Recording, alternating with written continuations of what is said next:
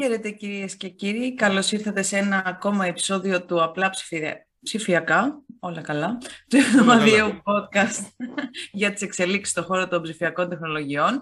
Μαζί μου στο στούντιο το Νότιο, ο αγαπημένος Δημήτρης Μαλάς. Και από το στούντιο των Βορείων είναι η Νίκη Παπάζουγκλη, η οποία δεν λέει το όνομά της, γιατί έτσι την ξέρουμε όλοι. Αυτό είναι, γι' αυτό. Λοιπόν.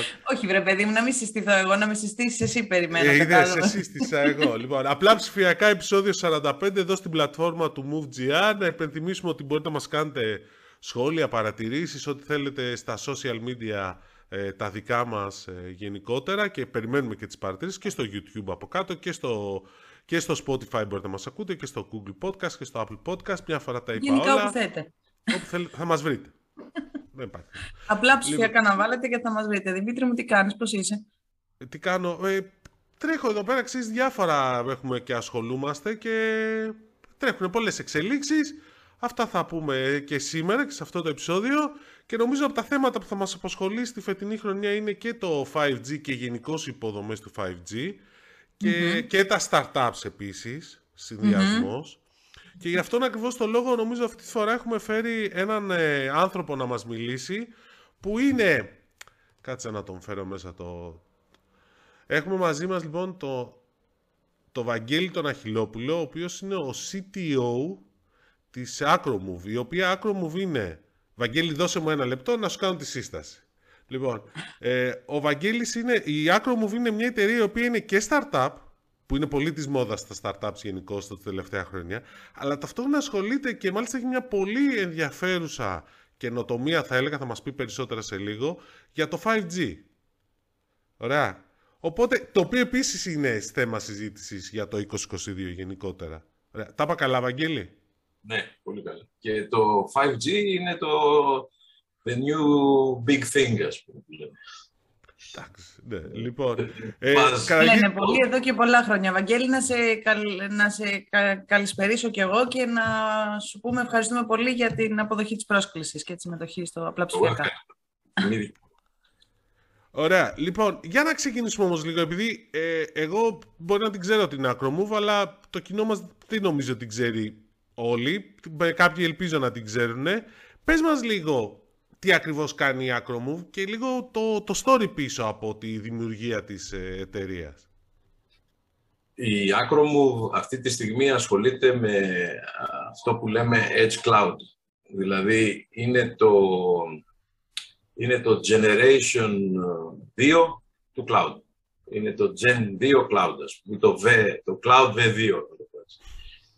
Ε, ουσιαστικά το cloud σήμερα, έτσι όπως είναι στημένο, είναι ένα κεντρικό, ε, κεντροποιημένο σύστημα, το οποίο υπάρχουν πάρα πολύ μεγάλα data centers σε πολύ μεγάλες ε, πόλεις, ε, στη Φραγκούρτη, Denver, σε διάφορα σημεία μεγάλα στον κόσμο, που υπάρχει μεγάλη συγκέντρωση και έχουν μέσα εκατομμύρια υπολογιστές, εκατομμύρια servers, τεράστιες εγκαταστάσεις, τα ξέρετε και τα ακούσει.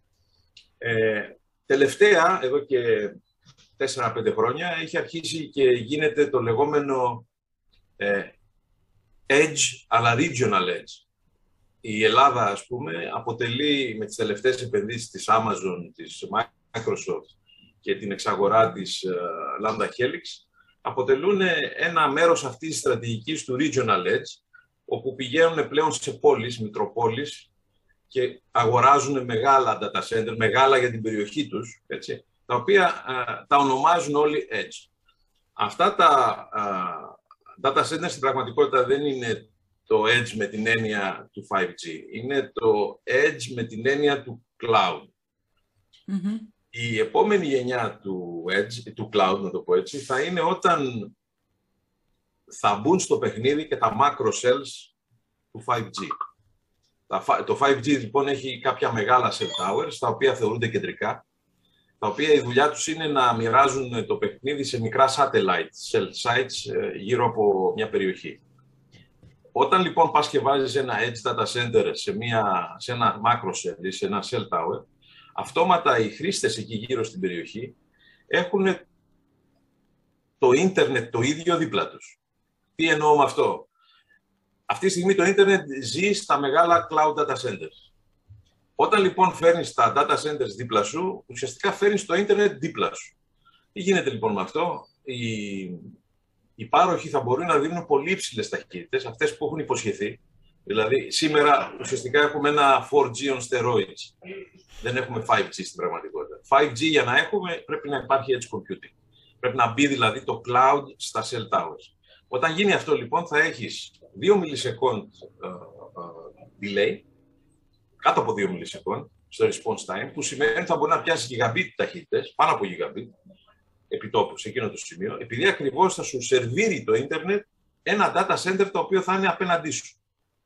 Αυτή είναι μια μεγάλη ε, αλλαγή, αν θέλετε, στο cloud, γιατί το κάνει από centralized distributed. Και αυτή η αλλαγή ουσιαστικά είναι αυτό που λέμε Cloud V2.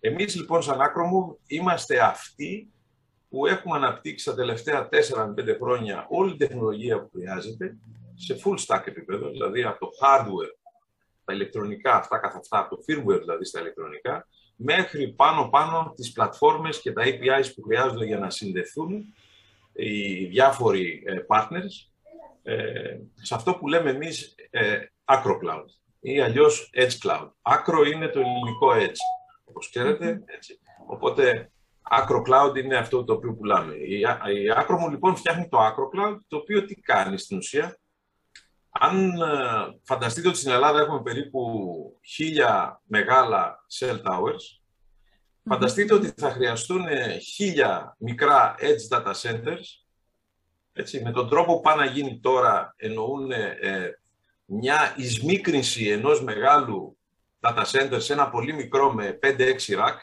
έτσι, τα οποία στην αρχή, τα πρώτα χρόνια, επειδή δεν υπάρχουν use cases, δεν υπάρχουν πελάτες από κάτω, θα είναι άδεια.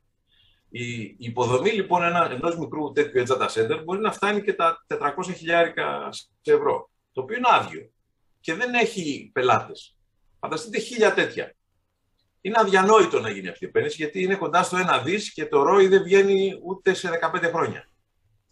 Η Acromove λοιπόν τι έχει κάνει, ε, αυτό δεν βγαίνει για ποιο λόγο, γιατί τα, τα data centers δεν έχουν σχεδιαστεί για να γίνονται μικρά. Έχουν σχεδιαστεί για να γίνονται μεγάλα. Για να, για να ξεκινάνε από μια διάσταση και να γίνονται μεγάλα. Το edge είναι το ανάστροφο πρόβλημα. Είναι, πρέπει να κάνεις κάτι πάρα πολύ μικρό και ευέλικτο σε πάρα πάρα πολλά σημεία. Με ό,τι σημαίνει αυτό στο support, με ό,τι σημαίνει αυτό στην υποδομή και σε όλο το υπόλοιπο το πακέτο. Δεν ξέρω αν έχω μονολογήσει, αλλά νομίζω ότι πρέπει να το εξηγήσω. Όχι, απλώς, άρα, αυτό, απλώς αυτό, για να το εξηγήσουμε λίγο. Αυτό που εσείς κάνετε είναι ότι προσπαθείτε να μικρύνετε το data center σε ένα πόσο.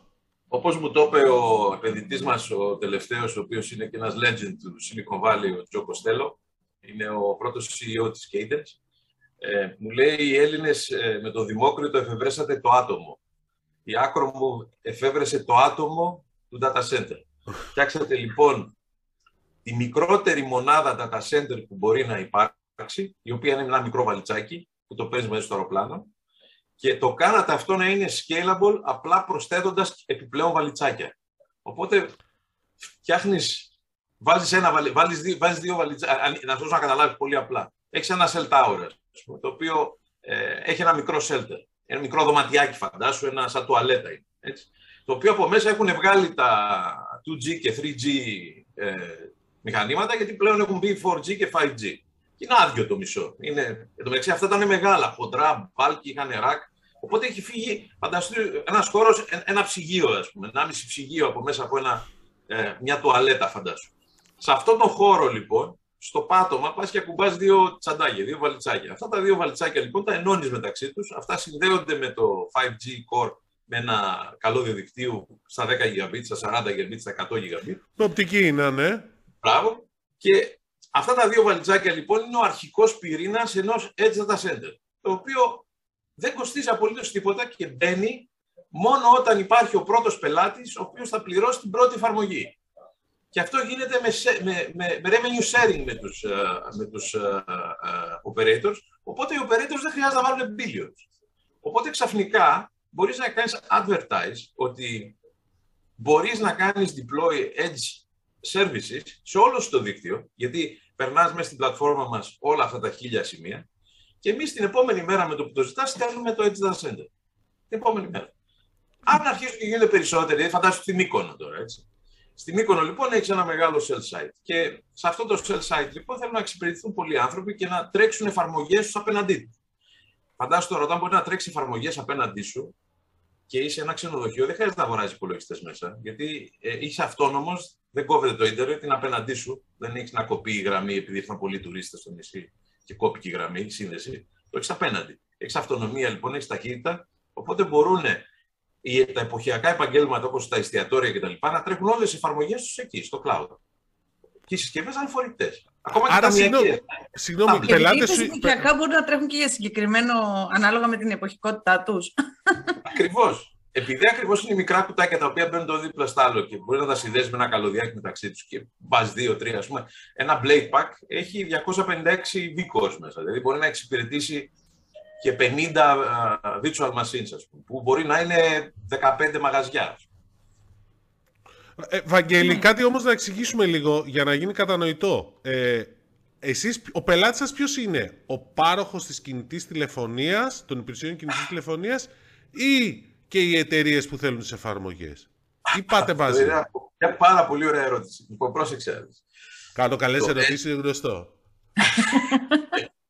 Το Edge λοιπόν είναι ένα παιχνίδι το οποίο για να παιχτεί σωστά πρέπει να παιχτεί συνεργατικά.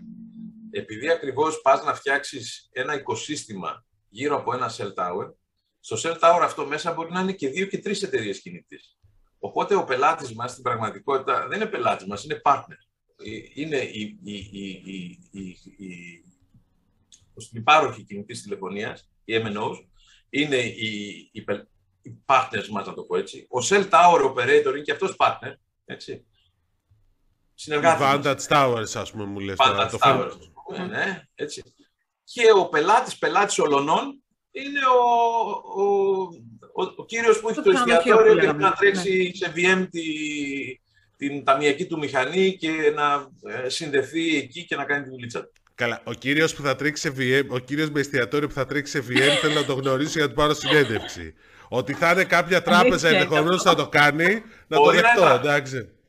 Τράπεζα ή κάποιο άλλο startup, okay. Αλλά αν δω εστιατόρα να ξέρει για VM, με, εδώ, εντάξει, του κάνω συνέντευξη και δύο εκδηλώσεις θα του κλείσω εκεί πέρα. Δηλαδή.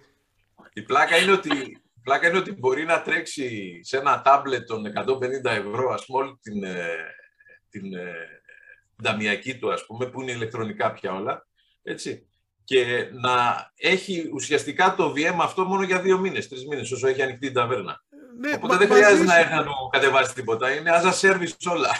Μα, μαζί σου δεν διαφωνώ, αλλά σκέψου τώρα και 150 ευρώ που λες στο τάμπλετ είναι όσο θα κοστίζει κάποια πιάτα στην Μύκονο, αλλά... Το είχε ο γιος του το χειμώνα και πάει στο σχολείο. λοιπόν, αλλά δεν είναι εκεί το θέμα. Το θέμα είναι να καταλάβεις τη λογική. Η λογική είναι λοιπόν ναι, ότι ναι. μπορείς να δώσεις υπηρεσίες έτσι. Τώρα, τα, να σου δώσω πιο σοβαρές ε, εφαρμογές, όπως είναι το. Έχει τα ρομποτάκια στα ελτά που πηγαίνουν και ναι. μοιράζουν τα, τα γράμματα, κάνουν σορτάρισμα. Αυτά λοιπόν, αν εξυπηρετούνται από ένα data center το οποίο βρίσκεται στη Lambda Helix, θα πηγαίνουν με ταχύτητα χελώνας. Γιατί δεν προλαβαίνουν να στρίψουν, να σταματήσουν να επικοινωνήσουν λόγω του latency πρέπει να είναι ένα edge data center δίπλα στην κεραία εκεί ή να χτιστεί ένα private 5G network μέσα, που στην Ελλάδα δεν το έχουμε, γιατί δεν έχουμε προβλέψει να διαθέσουμε spectrum για αυτή τη δουλειά. Πρέπει να στο κάνει κάποιος πάροχος για να μπορείς να έχεις private 5G. Και ε, αυτά τα ρομποτάκια λοιπόν στην Αμερική παραδείγματος χάρη που έχουν το CBRS, το οποίο είναι ανοιχτό ε, φάσμα, κάνουν private, ε, edge, private 5G είναι edge data centers εκεί. Εμείς λοιπόν παρέχουμε τα κουτιά τα οποία κάνουν το edge deployment εκεί. Ουσιαστικά η Acromove τι κάνει; Είναι ένα infrastructure as a service όπου το cloud data center της είναι στο σπίτι σου, είναι στο μαγαζί σου, είναι στην επιχείρησή σου, είναι στο cell tower απέναντι. Από ό,τι καταλαβαίνω... Είναι ναι. υγρό, είναι fluid, πάει παντού. Από ό,τι καταλαβαίνω αυτό είναι και το συγκριτικό πλεονέκτημά σας, έτσι, της Acromove. Ναι. Είναι Ωραία. όλες μας οι πατέντες, γιατί έχουμε καμία δεκαριά διεθνείς πατέντες για αυτό το θέμα, ε, είναι γύρω από αυτό. Προς το πώς δηλαδή θα καταφέρεις να φτιάξεις ένα data center τόσο εύκολα deployable που να μπορεί να γίνει σε πέντε λεπτά. Η, η, η πεθερά σου, δεν η μάνα σου και η μάνα μου, ας πούμε, Δημήτρη, μπορεί να το στήσουν ανά πάση στιγμή. αυτό, αυτό να το επίσης δω. είναι κάτι που θα ήθελα να το δω και να πάρω Α, συνέντευξη και ρεπορτάζ την ώρα Δηλαδή, που α- γίνεται. κάποιος, α- α- Αλλά- αν της το σηκώσει ο courier και τα κουμπίσει γιατί είναι λίγο βαρύ, έτσι μετά τον ανοίξει το καπάκι να γυρίσει να διακόπτει είναι όλο αυτό που χρειάζεται να κάνει. Και αυτόματα έχει ένα data center το οποίο δουλεύει. Νίκη, αυτό θέλω να το δω με τις μανάδες μας, να στείλουν data Εγώ. center, εντάξει, σε κεραία κινητή Θα το στην κάνουμε με Ελλάδα. το data center που δουλεύει είναι άλλη ιστορία, αλλά εν πάση περιπτώσει. Ε, οκ. Σε μαγαζιά, ρωτήσω. παραδείγματος χάρη σε retail, φανταστείτε σε αλυσίδες retail οι οποίες έχουν ε, 500 μαγαζιά σε όλη την Ελλάδα, αντί να έχουν. ε, Δεν ξέρω αν έχεις πάει σε ένα βυζινάδικο να δεις πόσους servers έχουν μέσα και πόσα κουτιά πρέπει να επισκευάσουν κάθε φορά που χαλάει κάτι. Φανταστείτε σε όλους Ναι, αυτούς όντως. μπορεί να μπει ένα τέτοιο μηχανάκι μέσα το οποίο καλύπτει τα πάντα. Και αν χαλάσει, απλά στέλνουμε ένα άλλο. Και το αλλάζει ο βενζινάς. Δεν χρειάζεται να πάει ο τέτοιος, γιατί είναι τόσο remote managed σε όλα, σε όλα κυριολεκτικά στα πάντα του, που δεν χρειάζεται UPS, δεν χρειάζεται τίποτα. Τα έχει όλα μέσα. Είναι όλα, όλα, όλα, όλα. Και το internet access, τα πάντα όλα. Και το wifi hotspot, όλα, όλα, όλα. Άρα απλώς το συνδέεις στην πρίζα και εσύ στην Και καλωδια... γυρίζει το στην διακόπτη. οπτική. Και ναι, οκ. Μάλιστα. Ούτε Να καν ρωτήσω εγώ οπτική. τώρα. Να έχει δικό του 5G modem πάνω με δικό του πρόγραμμα. Α, ναι, στα. Δεν χρειάζεται τίποτα. Μια χαρά. Τι στην πρίζα. Εντάξει, οκ. Στην πρίζα. Και Τέλεια, δουλεύει να και το ρωτήσω ίδιο, εγώ. έτσι. Αυτό δεν το είπαμε. Του συνδέει Τι; φωτοβολταϊκά πάνω και δουλεύει. Δουλεύει και την μπαταρία του αυτοκινήτου σου. Α, οκ. Έχει κροκοδιλάκια και βάζει κροκόδιλους πάνω και παίζει. Είναι φτιαγμένο να δουλεύει βασικά παντού. Μήπως φορτίζεις και το αυτοκίνητο αν μείνεις; Θα σου πω. καλή ιδέα. Έλα, πες, ήταν καλή ιδέα αυτή. Λίγη ώρα, αν τα αφήσεις λίγη ώρα γίνεται, γιατί έχει 100 βατ έξοδο στα 13,8. Ε, γι' αυτό σου λέω. ναι. Α, το λάπτοπ το φορτίζει λοιπόν, εντάξει, οκ. Εύκολα. Κρατάει και ένα λάπτοπ απ' έξω. και αυτό Θέλω το να χρειάζεται ρωτήσω- γιατί από την έξοδο αυτή τροφοδοτεί τους ανεμιστήρες ψύξη του. Δηλαδή τον έχεις ένα, φαντάσου ένα Zara και είναι στο ταμείο και από κάτω έχεις ένα ντουλάπι και έχεις δύο μηχανάκια μέσα τα οποία δεν ακούγονται καν. Ε, στο, στην πόρτα έξω βάζει, βιδώνεις ένα ανεμιστήρα, ο οποίος παίρνει τροφοδοσία από το data center, γιατί όταν κοπεί το ρεύμα πρέπει ο ανεμιστήρας να συνεχίζει να δουλεύει. Γιατί αυτός ζεσταίνεται. Οπότε έχει και Λοιπόν. τέτοια. Ωραία. Θέλω να μου πεις πού δραστηριοποιήσετε και ποια είναι η ανταπόκριση ε, που έχετε μέχρι τώρα στις λύσεις αυτές τις ε, πολύ ενδιαφέρουσες που απλά ένα κουμπί πρέπει να πατήσεις. Μας λες. Εμείς, εμείς, λοιπόν α, είμαστε στην ε, Βόρεια Αμερική φυσικά, έτσι, από εκεί Μμμ. έχουμε ξεκινήσει. Ε, τελευταία, τον τελευταίο ένα χρόνο εμφανιστήκαμε στην Ελλάδα, παρόλο που είμαστε τελε- από το 2014 στην Ελλάδα, με όλο το R&D και την παραγωγή στην Ελλάδα, αξιοποιώντας 15 διαφορετικές μικρές βιοτεχνίες στην Ελλάδα, που φτιάχνουν από τα σασιά μέχρι τις πλακέτες, τα ηλεκτρονικά, τα πάντα όλα, τα αυτοκόλλητα, ό,τι μπορεί να φανταστείς. Έτσι, δηλαδή Μμμ. μιλάμε για απολύτως ελληνικό προϊόν σχεδόν 100%. Εκτός από τους δίσκους, τα, τις μνήμες και τα, ξέρω, εγώ, τους επεξεργαστές που τους παίρνουμε απ' έξω. Ε, φανταστείτε ένα server pack έχει 2.500 εξαρτήματα. Και μόνο τα 15 ας πούμε, από αυτά είναι που παίρνουμε απ' έξω έτοιμα. Όλα τα άλλα τα κατασκευάζουμε, τα χρησιμοποιούμε για να κατασκευάσουμε στην Ελλάδα. Λοιπόν, ε, δραστηριοποιούμαστε λοιπόν στη Βόρεια Αμερική, όπου εκεί πέρα έχουμε πελάτη την IBM. Ο πρώτος μας πελάτης ήταν η IBM. Η IBM έχει αγοράσει 100 μηχανήματα δικά μας, τα οποία τα χρησιμοποιήσει σε μια εφαρμογή ε, πολύ κοντά σε αυτό που κάνουμε. Είναι ε, ουσιαστικά α, mass data migration λέγεται η δουλειά. Ουσιαστικά πας ένα μηχάνημά μας σε ένα data center και το χρησιμοποιεί σαν server ε, όπου για ένα μήνα κάποιοι σύμβουλοι επιχειρήσεων μεταφέρουν ή επεξεργάζονται δεδομένα σε αυτό το server για να τα πάνε σε ένα κεντρικό cloud της IBM. Η IBM λοιπόν έχει deployed σε 14 χώρες στον κόσμο, ακόμα και στην Αυστραλία, ακόμα και στην Ιαπωνία και στην Νότιο Κορέα, στην Νορβηγία, φανταστείτε, στην ε, Γερμανία, παντού στον κόσμο, έτσι, σε Βραζιλία, Σάο Πάολο έχουμε μηχανές, όπου εξυπηρετεί όλους τους πελάτες της ε, με co-branding IBM, Acromove, Made in Greece. Αυτό.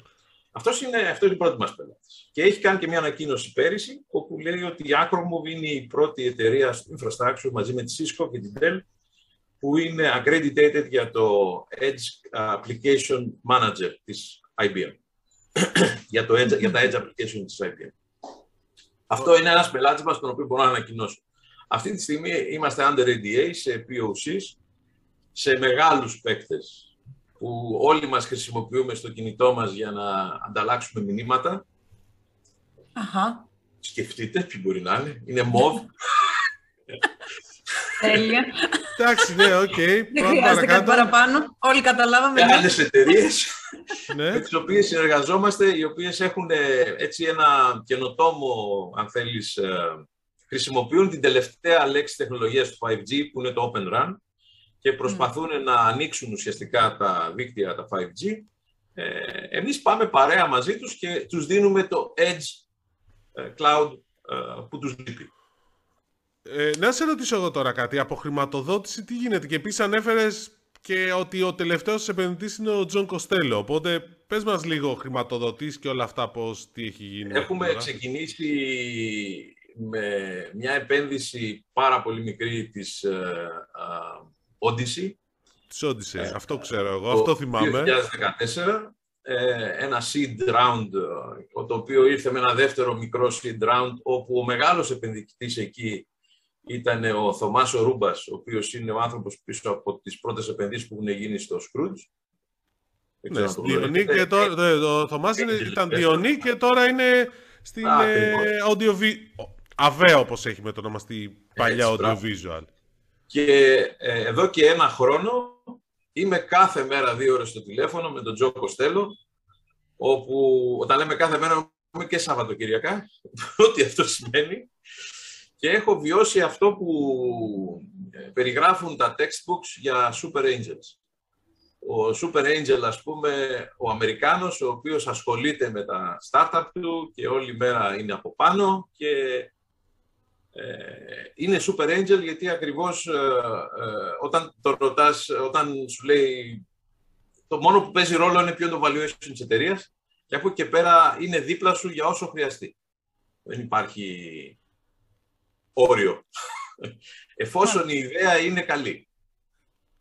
Εντάξει, okay. Και το valuation είναι καλό, ναι.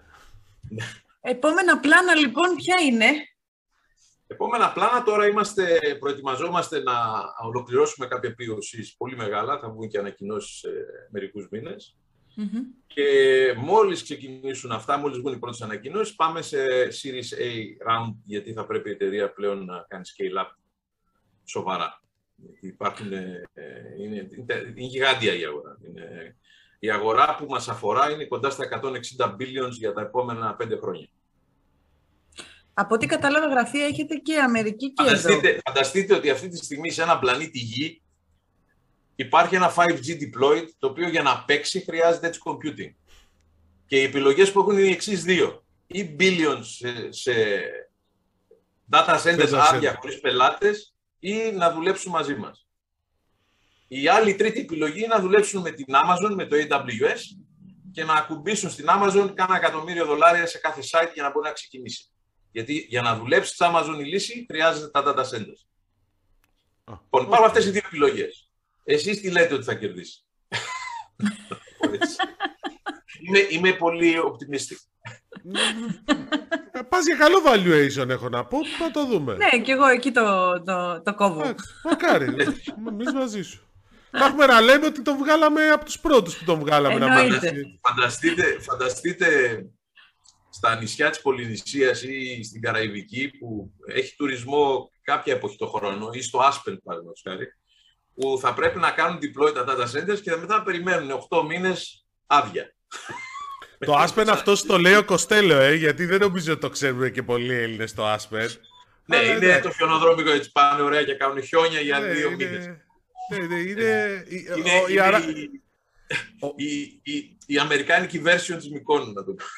Ναι, χειμερινή, σωστό. Χειμερινή. Της, ε, πώς λέμε, της Αράχοβα, ας πούμε, τέτοιο πράγμα. Ναι. Ωραία, άρα πάντως... Είναι αυτή η ιστορία του, του, του παροδικού στο, στο Edge Computing. Δηλαδή ότι έχεις πελάτες εκεί για ένα διάστημα, μετά πελάτες εκεί για ένα άλλο διάστημα. Δηλαδή, φανταστείτε την Nintendo να βγάζει το επόμενο Pokémon, το οποίο να πρέπει να το κάνει real time και να είναι όλα να παίζουν τέλεια σε VR κτλ.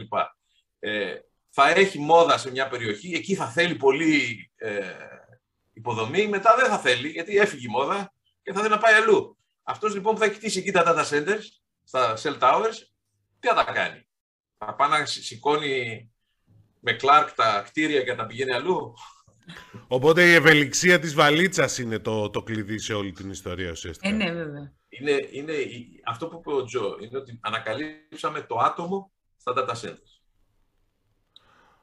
Ωραία, λοιπόν, να σου πω, ε, όταν θα κάνει το valuation θα είναι πολύ μεγάλο, θέλουμε να βγεις και εδώ και να το πεις, εντάξει, λέω, μακάρι. Ναι, εννοείται. Είμαστε... Ελπίζω, θέλω να πιστεύω. Και εμείς ελπίζουμε. Λοιπόν, ναι, να, και να, σε, να σε ρωτήσω κάτι για να το κλείσουμε λίγο, γιατί σαφώς είναι πολύ ενδιαφέρον αυτό και, και μακάρι να σου πάει και σούπερ, καλό είναι για όλους μας. Όχι μόνο, αλλά το εννοώ με αυτή την έννοια. Επειδή ακριβώς είσαι από το 14 είναι άκρο move, όπως είπες. Δηλαδή, η επένδυση πήρατε από τα fans του Τζέρεμι. Και επειδή εγώ τουλάχιστον ξέρω ότι ασχολείσαι γενικώς με το οικοσύστημα της καινοτομίας και των startups πριν καν γίνει μόδα, πριν αρχίσουμε καν να χρησιμοποιούμε τη λέξη το startup, θέλω να μου πεις λίγο την άποψή σου, να μας δώσεις λίγο εσύ πώς βλέπεις αυτό το οικοσύστημα να κινείται. Δηλαδή, τον τελευταίο καιρό είχαμε πολλές εξα... έχουμε αρκετές εξαγορές, έχουμε billion dollar valuation, έχουμε unicorn. Δηλαδή, εσύ πώς το βλέπεις όλο αυτό; Είναι η στιγμή αυτή τώρα που ζούμε που όλοι συνειδητοποιούν ότι τα startups δεν είναι ένα short-term bet. Είναι ένα long-term bet. Και είναι η στιγμή ακριβώς που το συνειδητοποιούν όλοι. Εγώ μπορώ να το έλεγα χρόνια, αλλά κανείς δεν μ' Το θέμα είναι ότι ε, από την ημέρα που γύρισε το κεφάλι κάποιον εκείνο το 2011 και φτιάξαν τα πρώτα Jeremy Funds, ε, ξεκίνησε μια μικρή επανάσταση στην Ελλάδα, έτσι, η οποία αυτή τη στιγμή δείχνει τα αποτελέσματά της. Όπως όλες οι επαναστα... επαναστάσεις έχουν και αυτές τα προβλήματά τους, έτσι, παιδικές ασθένειες κτλ. κτλ. Ε, στην Ελλάδα υπάρχει μια τα πρώτα χρόνια υπήρχε μια τρομερή δυσανεξία να αντιληφθούν το hardware. Τρομερή. Δηλαδή όλο αυτό το οποίο περιγράφω τώρα εγώ έχει hardware, αλλά έχει από πίσω του... Δηλαδή το hardware μας ήταν, ξέρω εγώ, το 15% του χρόνου μας και το 85% του χρόνου μας ήταν software. Αλλά επειδή είχαμε λίγο hardware, κανένας δεν ασχολήθηκε να ασχοληθεί με εμάς. Όπως και με πάρα πολλούς άλλους. Η... Ένα από τα βασικά προβλήματα πούμε, του ελληνικού οικοσυστήματος είναι ότι δεν χρηματοδοτεί hardware. Αυτό θα το πληρώσει η Ελλάδα γιατί το IOT και όλες η, η, γενιά, η, η τέταρτη βιομηχανική επανάσταση είναι ουσιαστικά βασισμένη σε ένα συνδυασμό software-hardware. Έτσι, cloud και όλο αυτό το πράγμα. Πα, Παρεμπιπτόντως, λοιπόν, συγγνώμη πάνω σε αυτό, ένα σχόλιο, γιατί έχεις δίκιο και για την πρώτη γενιά, από τις καλύτερες πάντως ε, εξόδους που έχουν γίνει και από τα μεγαλύτερα ε, exits είναι hardware στην Ελλάδα. Απλώς κάνανε πολύ καιρό για να γίνουν. Έτσι κι αλλιώς. Εντάξει. Πάντα. Αυτό θα το δείτε γιατί το hardware είναι το πιο δύσκολο να γίνει. Ο συνδυασμός hardware-software είναι ο πιο δύσκολος να γίνει. Ο πιο εύκολος είναι να πάει κάποιος τελικά να φτιάξει μια πλατφόρμα.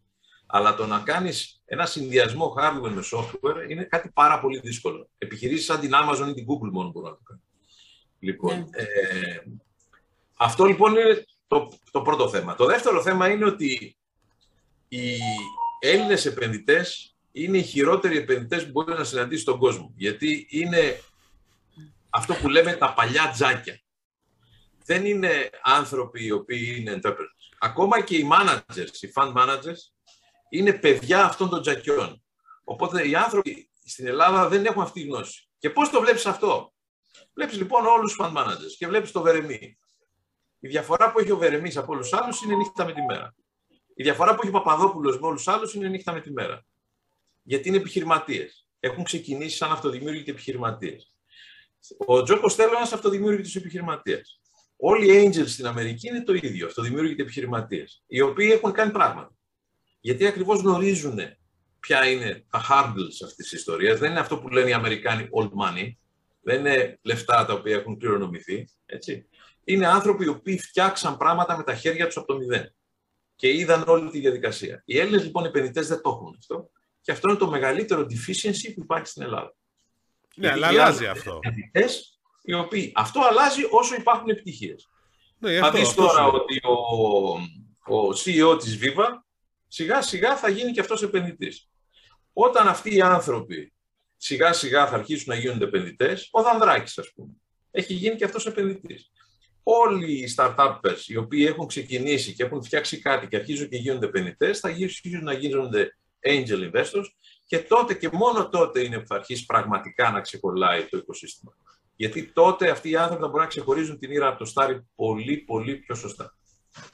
Βαγγέλη, σε ευχαριστούμε πάρα πολύ και για τα σχόλια και μάλιστα τα τελευταία στα σχόλια μου κάνουν γέφυρα για αυτά που έχουμε να πούμε μετά. σε ευχαριστούμε πάρα πολύ. Καλή επιτυχία. Εγώ σας ευχαριστώ που μου δώσατε Ελπίζω... ε, ναι, όχι, εντάξει. Λοιπόν, και ελπίζω ότι σε μερικά χρόνια, γιατί όπως λες το hardware πάει πιο αργά, να κάνουμε την ίδια συζήτηση και, με και να μιλάμε για billions. Εντάξει, ευελπιστώ σε αυτό. για να δούμε, για να δούμε εγώ εκεί. Άμα, εντάξει, θα κεράσεις, αυτό ξέρω εγώ. Και όλα. Καλά. Αυτό σίγουρα και εγώ το πιστεύω και εγώ καλή επιτυχία και εγώ να ευχαριστήσω που ήσουν εδώ. Ξέρετε, δεν είναι καθόλου εύκολο αυτό. Δεν είναι καθόλου εύκολο. Άμα ήταν εύκολο, δεν θα ήμασταν εδώ οι τρεις μας. Πολύ δρόμος. Λοιπόν, καλή συνέχεια. Ευχαριστώ πάρα πολύ. Γεια και εμείς. Σίγουρα εύκολο δεν το λες. Όχι. Για κανένα λόγο. Παρ' όλα αυτά όμως τίποτα δεν είναι ακατόρθωτο εγώ θα πω και ήταν αρκετά ενδιαφέρουσα. Δεν ήξερα και εγώ μόλι τη λεπτομέρεια ε, το τι ακριβώς κάνει, αλλά ήταν αναλυτικός, κατάλαβα. Μπορώ να το πω. κατάλαβες; Η μαμά μου δεν ξέρω, αλλά εγώ κατάλαβα. Η μαμά σου όχι, ούτε η μαμά μου. αλλά εντάξει. Ε, κοίταξε, πάντως... Πάντως ένα κουμπί θα το πατήσει. Αυτό μέχρι εκεί μπορεί. Ναι. ε, πάντως αυτό που είπες στο τέλος είναι ενδιαφέρον. Ποια είναι το hardware είναι πολύ πιο δύσκολο ε, ένα, να το, και να το καταλάβουν οι επενδυτές και αυτό ισχύει πολύ στην Ελλάδα αλλά και στο εξωτερικό σε κάποιο βαθμό ε, ένα και το δεύτερο είναι ότι η, πλέον αυτό που, που λέγαμε και την άλλη φορά τώρα βλέπουμε να γίνονται τα μεγάλα exits που είναι ουσιαστικά εξαγορές ή εξόδους επιχειρήσεων που ήταν στην πρώτη γενιά του mm. Jerem. Δηλαδή και το Polfis είναι τέτοια περίπτωση και η Viva ακόμα Μακάρι να είναι και ακρόπη. Και η Think Silicon, άμα τη δεις, που είναι από τα πιο μεγάλα deals που έχουν γίνει, είναι το πρώτο βήματα που τώρα, ξέρεις, αρχίζουν και εξαγοράζουν και περιμένουμε και άλλα τέτοια. Δηλαδή... Και το άλλο που είπε είχε απόλυτο δίκιο Δημήτρη, γιατί όντως ήδη υπάρχει στροφή των πρώτων επιτυχημένων ε, ιδρυτών startup, ας πούμε, ε, όλοι τους παρατηρείς, αν μιλήσεις λίγο με το, με το οικοσύστημα, παρατηρείς ότι όλοι τους έχουν αρχίσει και επενδύουν σταδιακά. Δεν είναι μόνο δηλαδή τα ονόματα που ανέφερε, είναι και άλλοι. Ε, και αυτό πράγματι νομίζω ότι θα φέρει τη διαφορά, γιατί έχουν ποιοτικά χαρακτηριστικά διαφορετικά. Είπε κάτι για Super Angel, είναι Super ναι. Angel ένα. Δεύτερον, ε, επειδή το, το, είπε και το όνομα, είπε δηλαδή τον, τον Πάνο τον Παπαδόπουλο που είναι στο Μάραθον, που mm. είχε τη Splunk, που ήταν από τις πρώτα καλά exits ελληνικά, ίσως το πρώτο ε, θα έλεγα με, ξέρεις, που είχε και το 10 μπροστά ρε παιδί μου σε, σε πώληση. Ε, το μάραθον που, έστησε το δεύτερο, που έκανε αύξηση του κεφαλαίου, δηλαδή είχαν ξεκινήσει με 40, ο στόχος ήταν για 50 εκατομμύρια ευρώ στο Marathon Fund 2, πήγαν στα 70 ανακοίνωσαν και λέγανε mm-hmm. μέσα στην ανακοίνωση ότι πολλοί από τους επενδυτές είναι πρώην, start, πρώην, είναι πρώην startups, είναι ήδη επιχειρηματίες ε, σε startups και τέτοια. Και αυτό νομίζω ότι είναι πάρα πάρα πολύ σημαντικό. Ναι, συμφωνώ.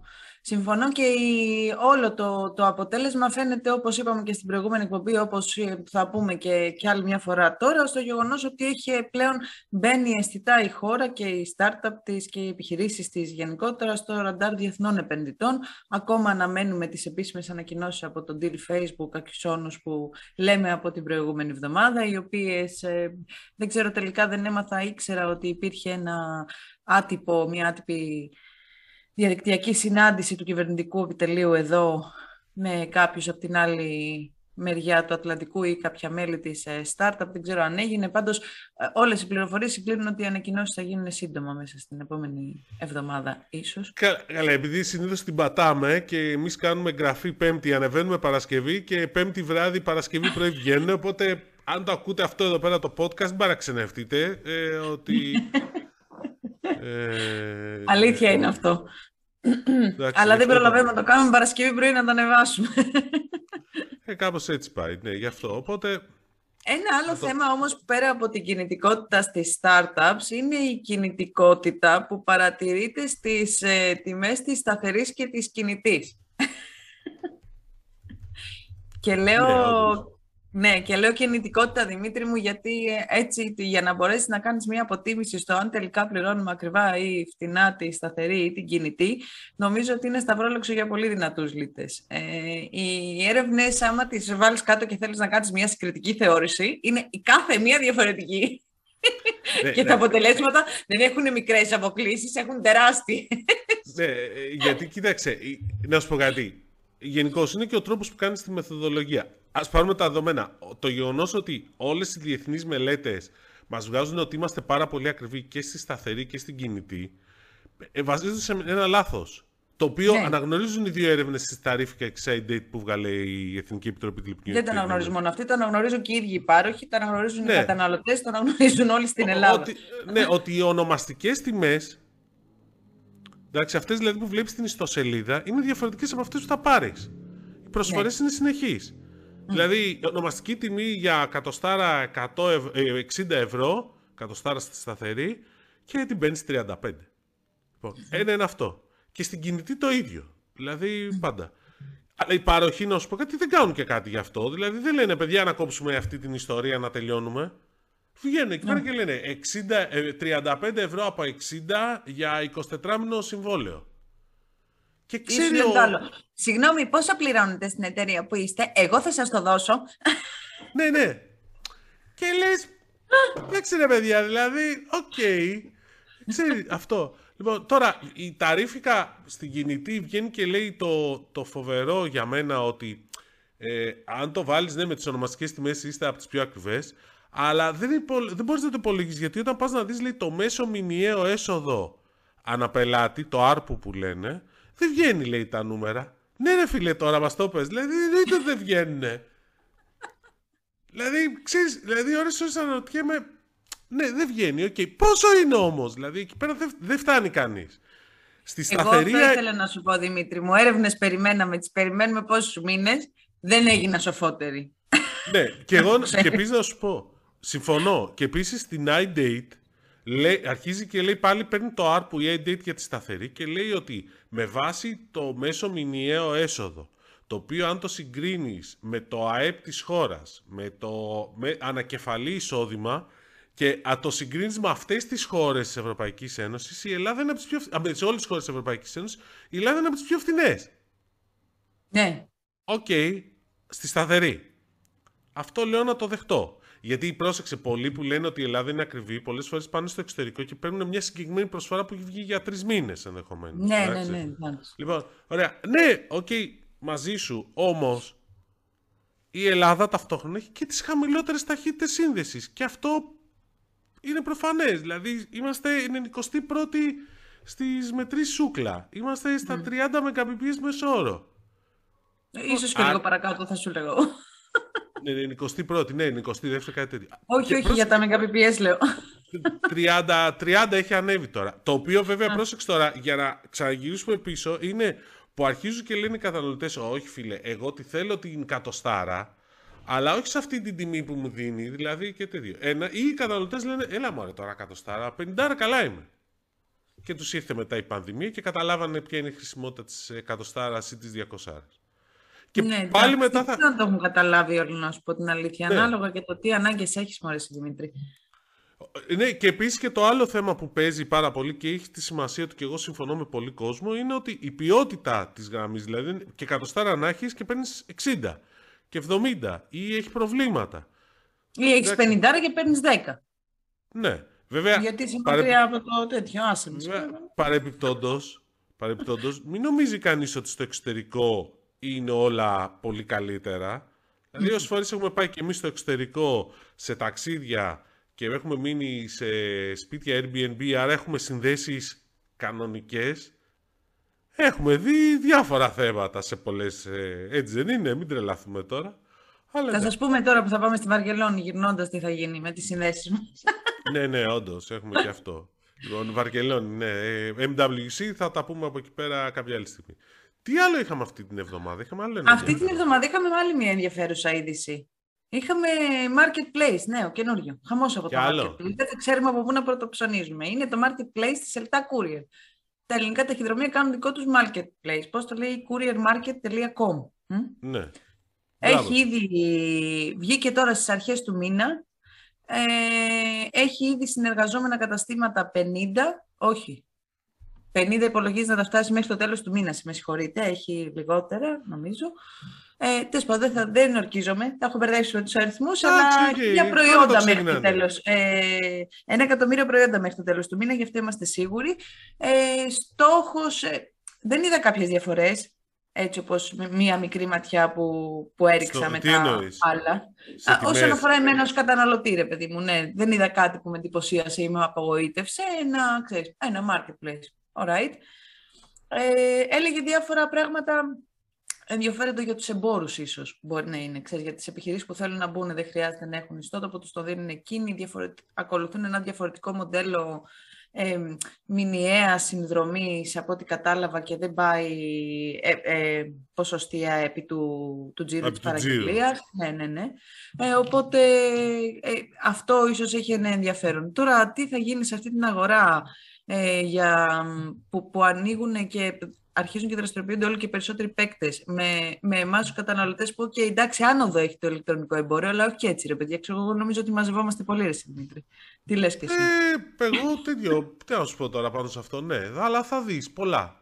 Νομίζω ότι θα δεις ναι. πολύ κόσμο. Κοίταξε, τα, τα courier έχουν, ε, έχουν ένα πλεονέκτημα. Έχουν το δικό mm. τους δίκτυο διανομής. Ναι, όπως και το Softflix που ετοιμάζεται να κάνει ο. Μπράβο, με, το, ε, με την Courier Center. Ναι. Μαρινάκη, ναι. Η οικογένεια Μαρινάκη. Το οποίο είναι πολύ μεγάλη, έχει πολύ μεγάλη σημασία ότι έχεις το δικό σου, τη δική σου εταιρεία ταχυμεταφορά και το δικό σου δίκτυο και τα ΕΛΤΑ ε, έχουν πολύ μεγάλο δίκτυο σε όλη την Ελλάδα. Mm, δηλαδή είναι πολύ σημαντικό ναι, το αυτό ότι ναι. Ότι μπορείς δηλαδή να, να πάει... Πω παρα... και, της, ε, και του η Courier ε, Center έχει πλέον στο 93% είναι πανελλαδικό το δίκτυό της. Ε. Ναι, το κάνανε χωρίς να το φωνάξουν πολύ και αυτό είναι. Είναι μεγάλο πλεονέκτημα αυτό και είμαι περίεργος εδώ πώς θα αντιδράσει το Scrooge ενδεχομένως, γιατί η Scrooge Last Mile είναι μόνο σε Αθήνα και δεν ξέρω αν έχει πάει και Θεσσαλονίκη. Θα νομίζω γενικό... ότι έχει πάει, αλλά νομίζω ότι γενικά είναι σε μια πίεση η Scrooge Last Mile. Και διαβάζω και κάτι περίεργα σχόλια, τέλος πάντων, ελπίζω να μην επιβεβαιωθούν. Εντάξει, θα δείξει πάντως. Αλλά είναι μεγάλο στοίχημα αυτό, γιατί και ξέρεις, μετά, ναι. μετά αρχίζει και οι αποθήκες και παίζουν πολύ και το θέμα. Δηλαδή, το Scrooge ετοιμάζει αποθήκες, ας πούμε.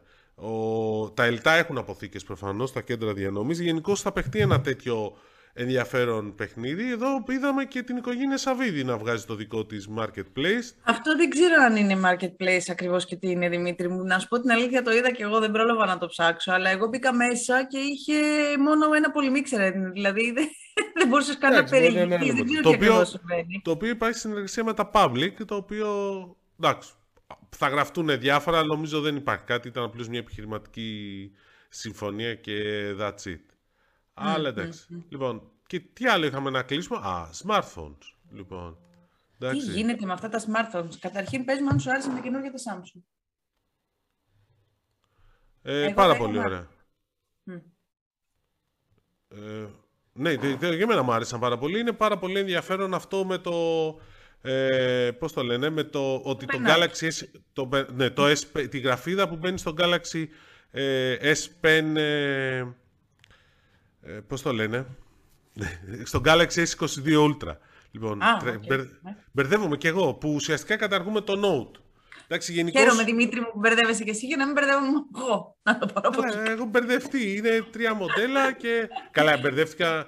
Αλλά όχι, ήταν... Κοίταξε, η Samsung το, το χρειαζόταν αυτό γιατί πλέον η μάχη είχε ανάψει για τα καλά με Xiaomi και mm. και Apple, ειδικά με τη Xiaomi και, όχι μόνο, και κυρίως και στην Ελλάδα. Δεν ξέρω Εντάξει, αν δεν μόνο με τη Xiaomi. Με τη Xiaomi ενδεχομένως στην Ελλάδα, με την Apple ε, γενικότερα, γιατί αν θυμάσαι τα τελευταία αποτελέσματα από την κινέζικη αγορά, η Apple πέρασε μετά από πόσο, 5-6 χρόνια στην πρώτη θέση. Δηλαδή και Για πέρασε το τους, Ναι, αλλά πέρασε τους Κινέζους κατασκευαστές στην κινέζικη αγορά. Έτσι είναι Δηλαδή θέλω να πω αυτό ήταν ειδοποιώς διαφορά στη σχέση με, τα με το προηγούμενο διάστημα. Οπότε σίγουρα χρειαζόταν μια ανανέωση.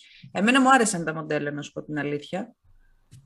Το τάμπλετ σου άρεσε, το μεγάλο; Το τάμπλετ μου άρεσε, το θεωρώ αρκετά... Δεν ξέρω τώρα, αυτό προβληματίστηκα να σου πω την αλήθεια. τη χρησιμότητα τόσο μεγάλου τάμπλετ απλά για τηλεκπαίδευση και, και η τηλεκπαίδευση δεν θα χρειαστεί να γράψω. Αν είναι τόσο μεγάλο, μήπως να πάρω ένα PC. Δεν ξέρω. Προβληματίζομαι. Τι λες και εσύ; Ναι, και εγώ έχω την ίδια συζήτηση και εκτίμηση ότι είναι λίγο υπερβολικό. Ναι. Από την άλλη πλευρά, ε, εντάξει, είναι λίγο... Εντάξει, ο καθένας ε, έχει το καλύτερό του. Αυτό που είχε ενδιαφέρον ήταν ότι και οι τιμές των Samsung διατηρήθηκαν πάνω κάτω στα ίδια επίπεδα με πέρυσι. Που αυτό θα είναι ειδοποιώς διαφορά για τον ανταγωνισμό. Ειδικά για το Ultra, το super μοντέλο της σειράς, το οποίο ήταν όντως πολύ ωραίο και έχει χαρακτηριστικά, δηλαδή και επεξεργαστή στα σπάει και είναι πολύ καλό. Ναι, εντάξει. Λοιπόν, πάντως, σου λέω, έχει ένα ενδιαφέρον με τις ε, πωλήσεις των smartphones γενικώς που υπάρχει. Πες μου τι αρκετή- έγινε εδώ με τις Λοιπόν, πωλήσεις. Καταρχήν, εντάξει, είχε πολύ πλάκα γιατί την- περίπου την ίδια ώρα που παρουσίαζε η Samsung έκανε τις επίσημες ανακοινώσεις για τα Galaxy S20, S22 Ultra, το S22 Plus Plus, και και, απλό. το, και το απλό. Ε, έρχεται ένα email ε, από την ε, Xiaomi η οποία λέει ότι ε, με βάση τα στοιχεία της κανάλης στο τέταρτο τρίμηνο του, 2021, του 2021 όσον αφορά την Ελλάδα και για την Ευρώπη το ίδιο, ήμασταν πρώτοι με 36% μερίδιο. Samsung δεύτερη 28%, Realme τρίτη με 13%, TCL τέταρτη 10% και Apple 8%. Οκ. Και είσαι, λες, εντάξει. Κάτι έχω χάσει; Τελευταίο κάτι- τρίμηνο του 21 τώρα αυτό, έτσι. Τελευταίο τρίμηνο του 21, ναι. Και λες, εντάξει. Γενικώ αυτό που, που Όπου το ξέρα- τελευταίο τρίμηνο του 21 είναι και το δυνατό της Apple, ας πούμε. Της Ναι. Samsung δεν είναι τόσο. Γίνεται το Της τωρινό Samsung- τρίμηνο, γιατί Ναι, παρουσιάζει ισχύει. τώρα. Μμ. Απολύτως σωστό αυτό. Λοιπόν, ναι, περίμενε όμως. Είναι κανάλι στα στοιχεία. Γενικώ τα στοιχεία που παίρνουμε είναι από άλλες εταιρείες. Τα IDC, JFK. Η κανάλι μόνο έχει μια διαφορετική προσέγγιση, την οποία είναι ότι η κανάλις βλέπει αυτό που λένε sell-in. Δηλαδή είναι πόσα, κυ- πόσες συσκευές απεστάλησαν από τους κατασκευαστές σε αυτή τη χώρα ή στην Ευρώπη. Οκ. Τώρα, Ένα. αν μείνανε στο ράφι, δεν μας νοιάζει. Ναι, Αυτό το ίσο. η- η- ναι, δεν είναι το sell out. Ένα.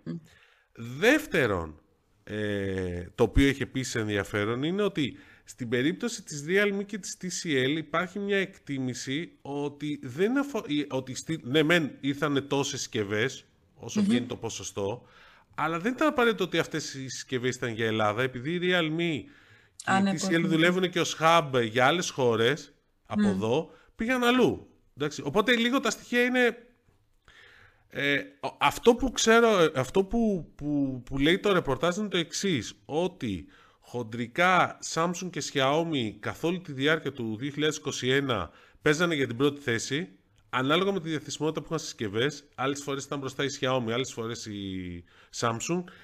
Γενικώς η Samsung ήταν, πιο, ήταν γύρω στο 38% με 39% ε, για όλη τη χρονιά. Κάπου εκεί ήταν και η Samsung. Η Apple μου λένε ότι έπεσε το, στο, τρι- στο τελευταίο τρίμηνο δεν ήταν 8% ήταν πολύ πιο πάνω και ειδικά το Δεκέμβριο έφτασε και 12%. Μα και εγώ Ναι. αυτό ξέρω για την Apple και μου έκανε εντύπωση. Εντάξει, ναι. Ε, επίσης, βέβαια υπάρχει και άλλη μια λεπτομέρεια ότι η Canalys έχει στη- πε- βλέπει και την παράλληλη αγορά που η Apple δεν είναι, δεν έχει είναι σχεδόν καθόλου γιατί την έχουν σκοτώσει εντό, εντός εισαγωγικών, ενώ όπου είναι δυνατή η Realme και η TCL. Αυτό βέβαια που μου λένε ότι και η TCL και η Realme πήγανε πολύ καλά φέτος ε, και ήταν γύρω στο, στο πώς, το- πήγαν, δηλαδή το- φέτος το 2021 και ειδικά στο τελευταίο τρίμηνο και ανεβήκανε πολύ, δηλαδή φτάσανε και 4 και 5% κυρίως η Realme, οπότε υπάρχει μια κινητικότητα. Δηλαδή, ξέρεις, υπάρχει μια εικόνα, αλλά βέβαια αυτό που φαίνεται είναι ότι χοντρικά το 90% των πωλήσεων είναι τρεις, τρία brands. Εντάξει, αυτό είναι τα τελευταία πόσα χρόνια, δεν ξέρω κι εγώ.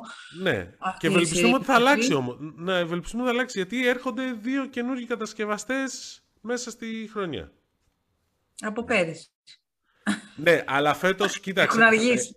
Κόλλει ναι. το τρένο κάπου. ε, ναι, λοιπόν, θα σου πω ότι επειδή. Έλα, έλα, ε, έλα, έχω ρεπορτάζ και γι' αυτό. Αντί για πες. λοιπόν, ε, η OPPO που περιμένουμε θα βγει πιο νωρίς, πάει πιο αργά. Μμμ. Εντάξει, θα βγει μάλλον πιο νωρίς η Vivo. Μάλιστα. Δηλαδή, μέχρι το καλοκαίρι μου λένε οι πληροφορίες μου. Οπότε η Vivo και η Oppo είναι νούμερο 4 και νούμερο 5 παγκοσμίως. Οπότε δεν το συζητάμε αν είναι. Ε, ναι, ναι, το ξέρω. Απλά το θέμα είναι ότι όντως η αλήθεια είναι ότι λέγαμε ότι θα έρθουν από το, τις αρχές του 2021, εγώ θυμάμαι, δηλαδή έλεγε το ρεπορτάζ η αγορά.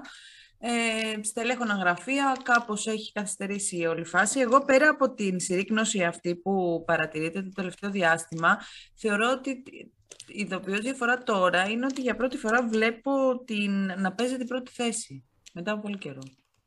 Δηλαδή αυτό που λες ότι κονταροχτυπιόντουσαν για την πρωτιά, ακόμα και αν ήταν σε επίπεδο μηνών και όχι ξέρεις, ε, στο, στο τέλος του έτους συνολικά, το, δεν το έχω. Έχω πολύ καιρό να το δω σε, σε νούμερα, σε καταστάσεις. Μου, μου κάνει εντύπωση. Δηλαδή είναι... ε, εντάξει, και το, το 2020 έγινε. Απλώς το 2020 ήταν λίγο ιδιόμορφη χρονιά λόγω πανδημίας. Αυτό που βλέπαμε όλο το προηγούμενο διάστημα, ας πούμε, ήταν σκέψου μια Huawei που ανέβαινε και μετά που έγινε όλη αυτή η ιστορία με τους Αμερικάνους, άρχισε να πέφτει, να πέφτει, να πέφτει, άρχισε να δυναμώνουν όλοι οι άλλοι, αλλά αυτό κράτησε χρόνια. Και σε όλη αυτή τη διάρκεια είχαμε μια Samsung σταθερή στην πρώτη θέση. Ναι.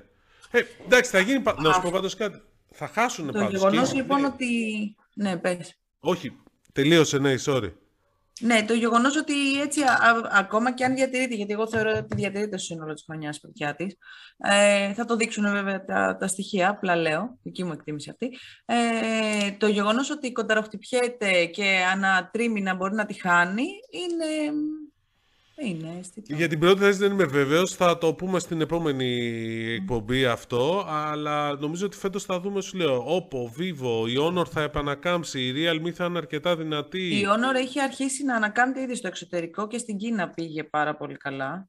Ναι, και TCL μέσα. Νομίζω ότι αυτό το 3 παίκτες 90% δεν θα το δούμε το, τουλάχιστον στο δεύτερο μισό του 2022. αυτό εκτιμώ ναι. εγώ προσωπικά. Αλλά θα δούμε. Αυτό θα έχει πολύ ενδιαφέρον. Θα επιστρέψουμε όντως για τα καλά στο παρελθόν. Εγώ θέλω να δω και τι θα έχει στην έκθεση από όλα αυτά.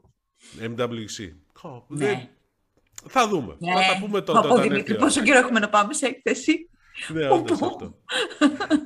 λοιπόν, ε, να πούμε όμως καλή συνέχεια, να πούμε ένα καλό Σαββατοκύριακο. Και να, να ζητήσουμε, πούμε ένα καλό Σαββατοκύριακο. Να ζητήσουμε σχόλια, παρατηρήσεις, κάντε like, subscribe σε όλα τα κανάλια μας για να έχουμε να τα λέμε.